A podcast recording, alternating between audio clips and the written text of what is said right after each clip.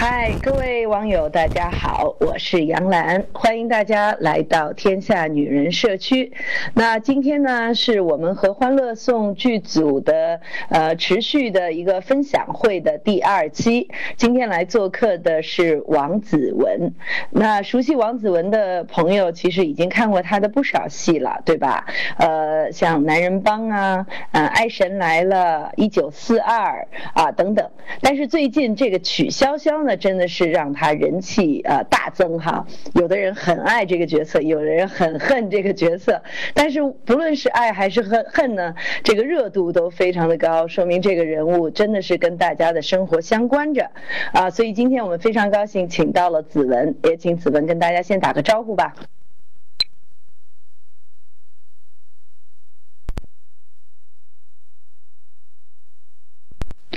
嗨，天下女人社区的朋友们大家好，我是王子文，杨澜姐姐好，所有的粉丝朋友们大家好。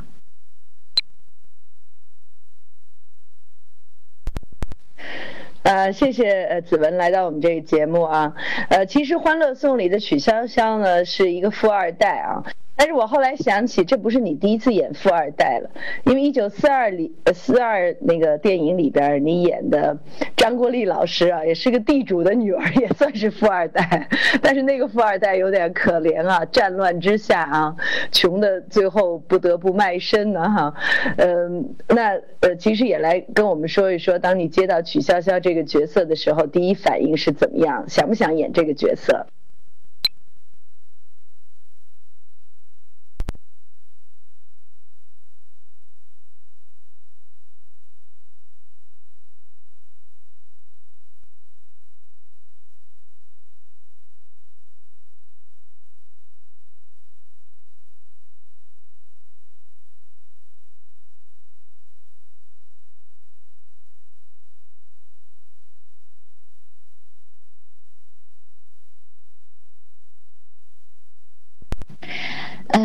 我第一次接触到曲筱绡这个角色的时候，其实看到了的就是几行的人物小传，嗯，大概的对曲筱绡这个人物有一个简单的介绍。我当时我记得我看完以后，我就在说我一定要演这个角色，因为我觉得非我莫属的一个人物。首先就是嗯这个人物的性格是我非常非常喜欢的一种，嗯、呃，再一个就是因为曲筱绡这个人物这种人设在影视剧里很少见，一般来说我之前演过的所有角色都是，嗯、呃，积极的、正面的、善良的、可爱的，嗯、呃，没有什么问题，嗯、呃，那曲筱绡这个人物他就很很特别。嗯，他既具备了呃很多，就所有我认为很好的优点，然后他也具备了嗯、呃、很多让人没法接受的缺点，这是我特别喜欢这个角色的很重要的因素。嗯，一般来说在嗯在一个影视剧里面，我们可能看到的角色都是非红即白的，非黑即白的，那又具备嗯这些元素于一身的一个角色，我觉得嗯对我来说既有挑战性，但是也是有很大吸引力的。嗯，所以我当时也是极力的希望自己能演到这个人物。呃，在拍摄的过程当中，你会为这个人物添加一些什么样的呃这种自己的想象和发挥？你比如说，昨天在采访杨紫的时候，他就说：“哎，那个邱莹莹，嗯、呃，她有她傻的一方面，但是有她纯真可爱的一方面。她就会在演戏的时候加入了一个她那个闻自己的臭脚丫，然后还要吃薯片的那个环节。呃，那你去诠释曲筱绡。”怎么样就是让他呃是精明的，但是又有的时候是让人觉得有点烦哈，哎，但是又会看到他比较嗯直爽和比较仗义的那一面。嗯，曲筱绡这个人物在原著中，就是我看到剧本描述上，大量能感觉到她是一个极其漂亮，然后呢也非常有自信，然后嗯、呃、认为自己非常有魅力的一个女孩子。嗯。那那我就在接触到这个剧本的时候，我看到了，如我个人觉得说，如果说我是这么样一个女孩，然后我再那么尖酸刻薄，嗯，在时不时的去戳人家的伤口的时候，我觉得这样做可能会会更让观众就觉得对他的那个印象不好。那么我当时就在想，我我希望我在处理曲筱绡的时候忽略掉他，嗯，就自我自己认为自己很漂亮的这一点吧。嗯，毕竟我觉得我自己也不是那种像特别美的女孩子啊，就就长得很很一般，呵呵，也不是那么好看。所以我觉得我当时我在演曲筱绡的时候，我希望给她塑造的时候，有些时候有些时候的曲筱绡，大家可能看到她比较呃逗比一点，嗯、呃，有时候呢她也会很淘气，很可爱，就是我还是会揉揉揉进去一些喜剧元素在曲筱绡身上，嗯、呃，包括大家看到的有一些，比如呃我去求安迪那一场戏，嗯、呃，还有崴脚的那些戏，其实那些戏也是我加工了很多，嗯、呃，原剧本嗯、呃、可能呃就没有那么好笑，所以我希望在曲筱绡的很多他自己淘气啊、恶搞的时候，把这些东西放大，然后观众在看到她可爱的一面的时候，觉得她真的是可爱。然后呢，有时候她又无事生非要挑事儿的时候呢，观众会想到她可爱的一面，会觉得啊，算了，原谅她吧。对，就是所以我也是在尽量的让她可爱的部分更呃明显一些。啊、uh.。大家在看这个戏的时候呢，似乎觉得对这个富二代的标签呃有非常复杂的感情哈。嗯，那一方面呢就会觉得你看这个曲筱绡哈，呃虽然读书读的不怎么样哈，外语也说的不好，但是呢却特别能够适应中国的人情世故，能够搞得定这些单子哈，能够呃搞定呃男人啊，包括这个周边的人的这种情绪啊等等的。然后就会觉得她拥有了很多其他嗯，在自我奋斗的女孩子所不具有的一些条件，其实也是会把一个对富二代的一个标签加在曲筱绡的身上哈。你演了这个角色以后，你觉得现在我们社会上对于富二代的这种标签化的认识呃，有些什么片面性吗？嗯，其实我觉得可能大部分人对富二代留下的一个印象都是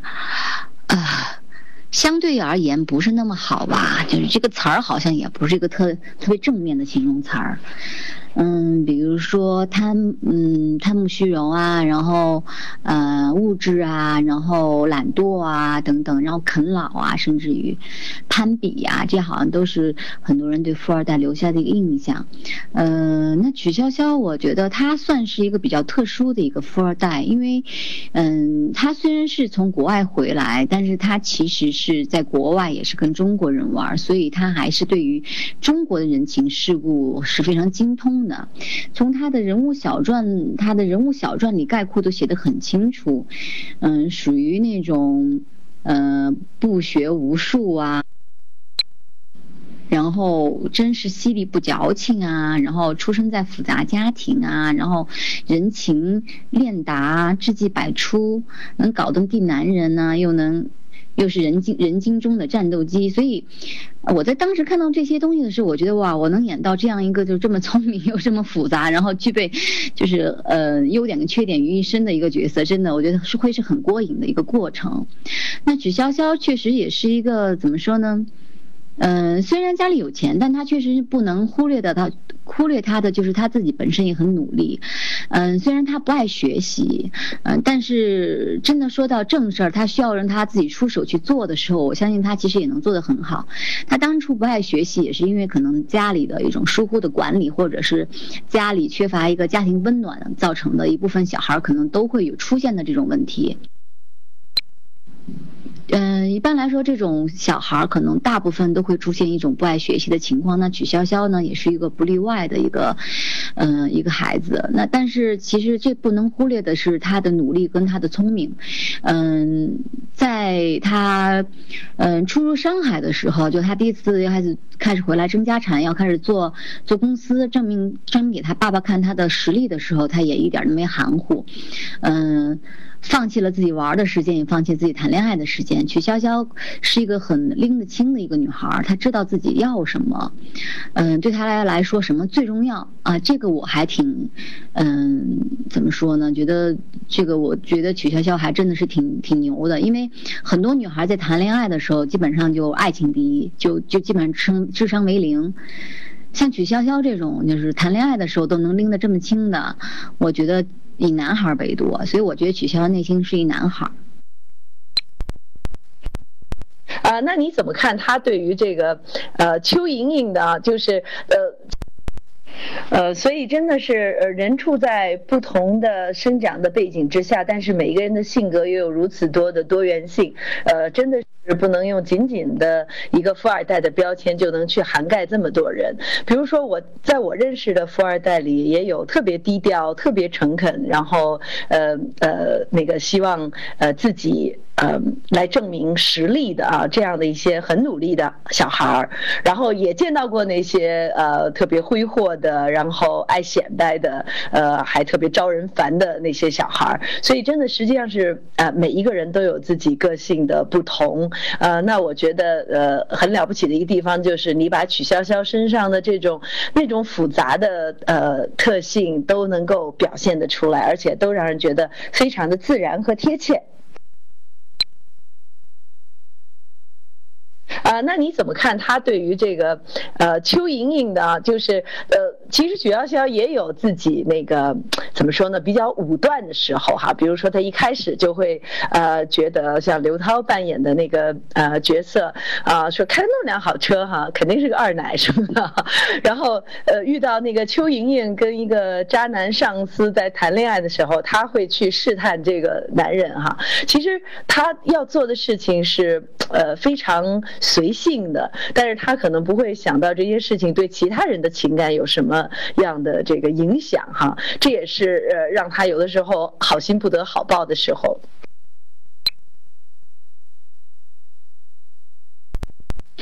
嗯，曲筱绡这个人物他确实是蛮有意思的。我现在跟大家现在重复一下他的一个人物小传，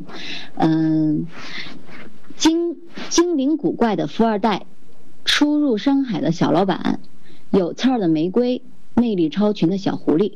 好玩有趣，真实犀利不矫情。从小在关系复杂的家庭长大，虽然不学无术，却人情达练达，智计百出，管得了公司，搞得定男人，是人精中的战斗机。嗯，清楚的知道自己想要什么，对人对己都毫不手软。平庸的生活由他过来，便是面曼妙多姿，活色生香，无聊声色有之，爱憎分明有之，一针见血有之，心怀叵测亦有之。这姑娘活得潇洒肆意，我行我素，能让你恨得牙痒痒，又能让你爱到心窝子里去。对，这就是我呃还没看到剧本之前看到这个角色的一个就是人物小传。嗯，对，我觉得可能很多就是，哎，那你说起来，你觉得曲筱绡她的软肋在什么地方？她什么时候会失掉方寸，然后啊、呃，觉得、呃、有一点无助感？还是说她呃总是能够呃游刃有余的驾驭自己的环境和困难？啊。第一季真没有写到曲筱绡的软肋。第一季我就觉得曲筱绡真的是，嗯，作者可能很偏爱的一个人物，他的一切都顺利，然后什么都能够想要什么有什么，嗯，没有他做不到的事儿基本上。所以呢，第一季的泪点都不在他身上，他的身上都是，嗯嗯，就是争议点或者是一个搞笑点。但是我觉得曲筱绡的最大的软肋应该就是处源自于他的家庭。他其实有一次在跟那个安迪聊天的时候说到他家了，他说他他奶奶是重男轻女的，我不知道大家有没有关注到这个这场戏。其实曲筱绡难得有一次有点认真的跟跟安迪聊天，他一般来说都有点玩世玩世不恭的那种感觉，那一次曲筱绡有点不太一样，他说了他家庭的一些跟别人不一样的地方。他说我们有钱人也有我们有钱人的痛苦，嗯，也说了他爸爸家里也是重男轻女，所以呢他奶奶一直都不让他现在的妈妈去给家家里的呃祖先给祭祖，上坟都不行。就说了挺多他家里的对他造成的一些影响。其实在第一季的时候，对于雪橇的家庭的东西阐述的还是比较少，所以很多人没有把注意力嗯、呃、关注在这一块，就是曲筱绡她为什么会是这样的一性格。我相信嗯、呃、不是每个孩子生下来就是这样的，一定是一个家庭造成的。其实嗯她也有她的难难处，第二季应该就会体现去体现曲筱绡的弱点在哪儿了，第二季会讲到。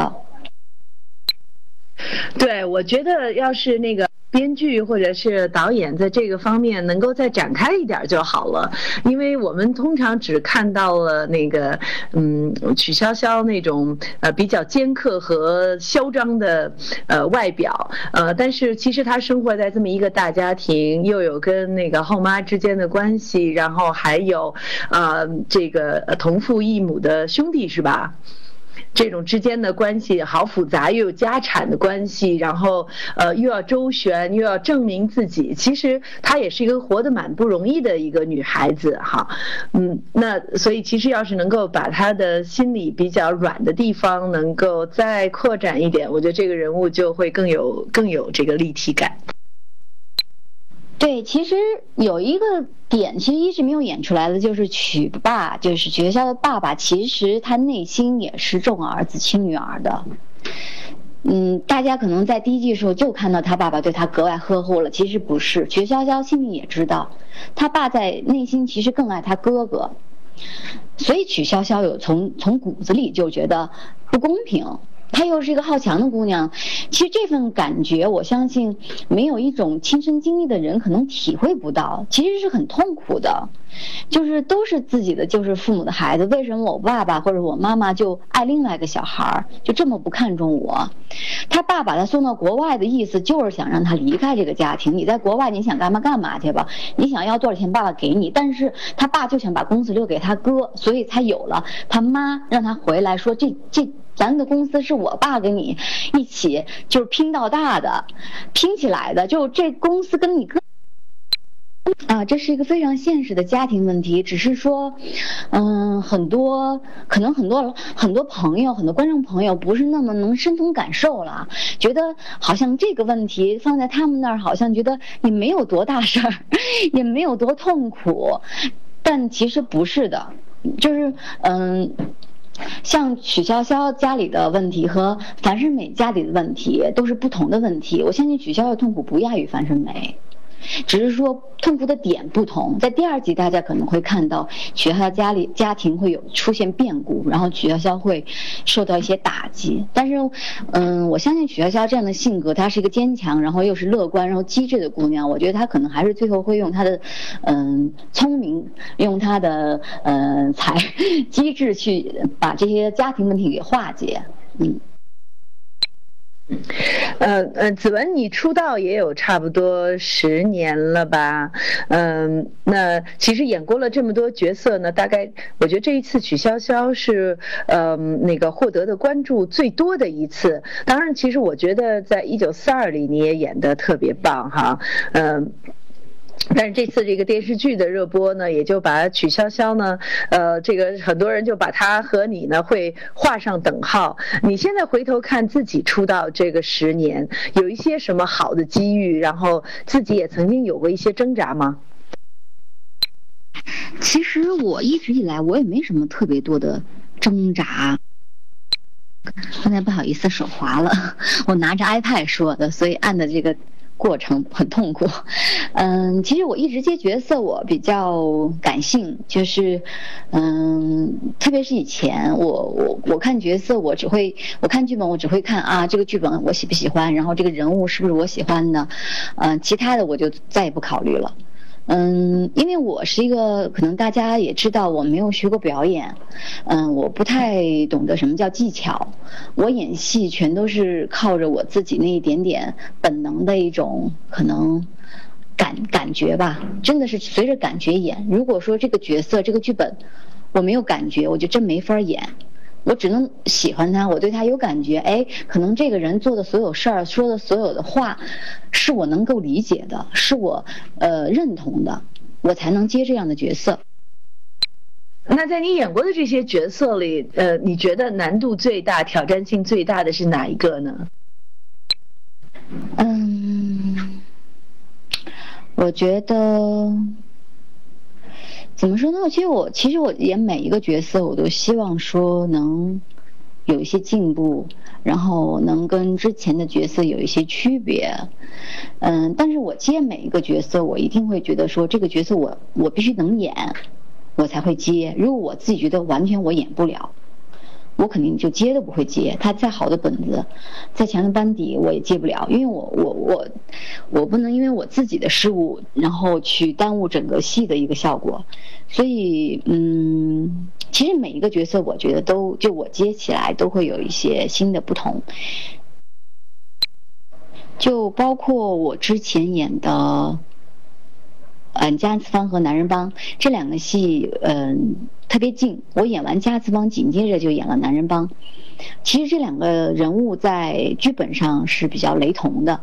嗯，我当时看到这个角色的时候，我就觉得也又是一个刚刚高中毕业的，嗯，考大学的一个一个年龄感，又是一个，呃，精灵古怪的，又还叛逆的一个女孩。